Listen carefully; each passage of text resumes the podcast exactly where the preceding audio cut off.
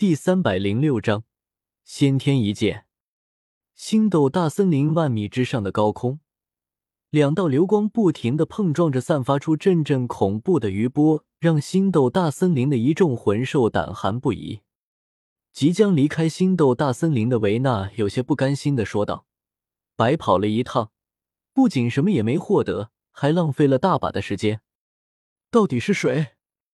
咱们这一趟的行程算是彻底的毁了。”维纳有些无力的看着不知离他们有多远的两道互相碰撞的流光，即便是相隔了如此遥远的距离，那恐怖的威压还是阵阵袭来。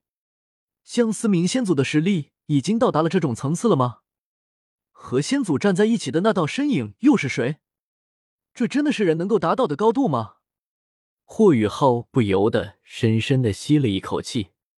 没想到在这个世界能一下子看到两位半神级别的人物，伊莱克斯忍不住有些感叹的说道：“伊老，什么是半神级别的存在？”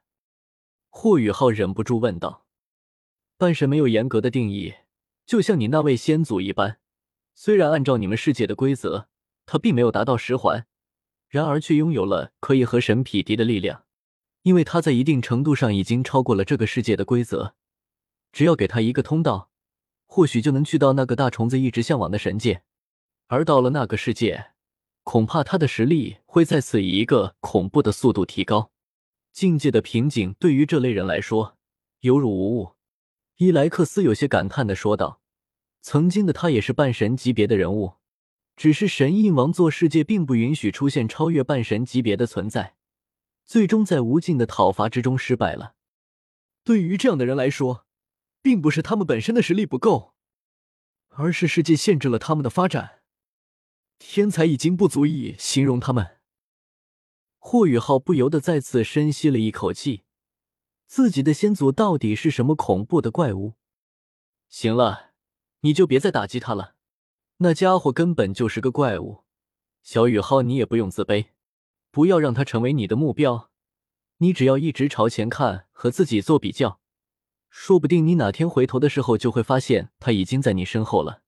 毕竟你可是有咱们三个帮你，那家伙再怎么强，最起码到现在也没有成神，不是？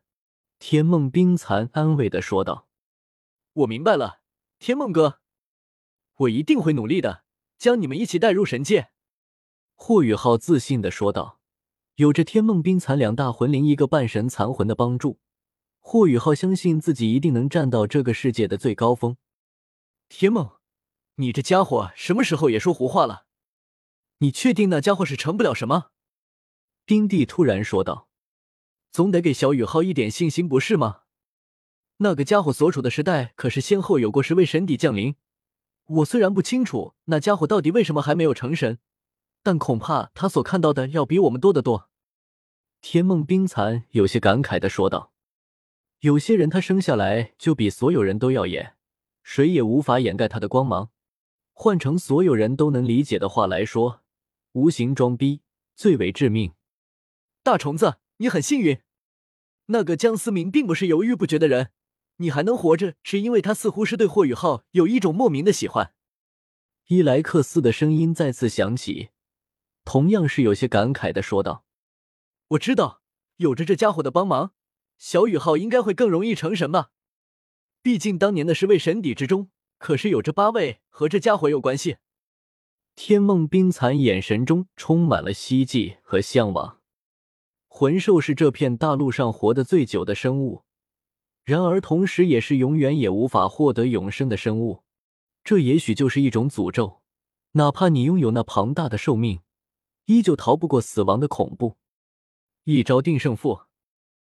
半空之中，身上的衣服已经残破不堪，只能做到简单遮蔽身体的江思明，双手中的两把仙剑散发的阵阵强盛的光芒。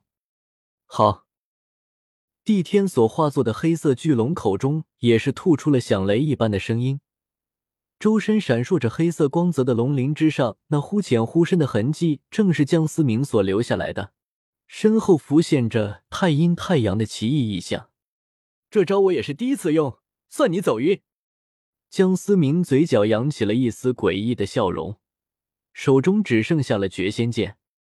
帝天龙目光之中闪过一丝困惑，然而那巨大的龙爪上所积聚的能量并没有停止下来，越发的强大。身后悬浮着的日月巨轮，如同真的太阳、月亮一般耀眼无比。这是我最强的一剑，你可以选择躲开，否则死了可不怪我。”江思明淡淡的说道。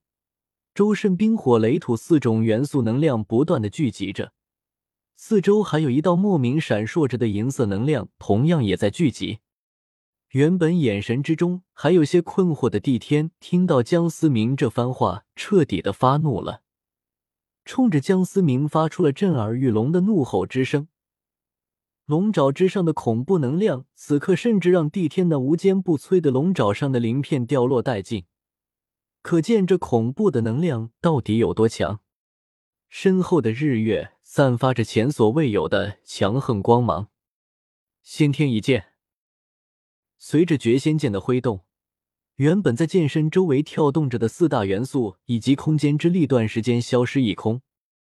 这一剑无比的质朴，无比的缓慢，仿佛天地都在这一剑之下有所停顿。天地大势！可恶！帝天终于知道江思明哪来的自信。这一剑裹挟着恐怖的天地大势，竟然让他生出了一丝恐惧之意，而他根本不能躲，因为他是兽神帝天，他就是星斗大森林为所有魂兽守护这片净土的天。好胆！江思明勉强的露出了一丝笑意，体内的能量几乎被消耗的一干二净。他没想到帝天还真的敢挡下这一剑。哪怕就连他自己都有点被自己这一招给吓到了。这一剑实际上，江思明参考的是古老王那近乎可以操控天地的能力。尽管和古老王言出随法，掌控天地的能力根本不能相比，但能够借用天地大势，这一剑的强大也已经并不是人力所能够抵抗的了。停手！就在龙爪和剑即将碰撞之时。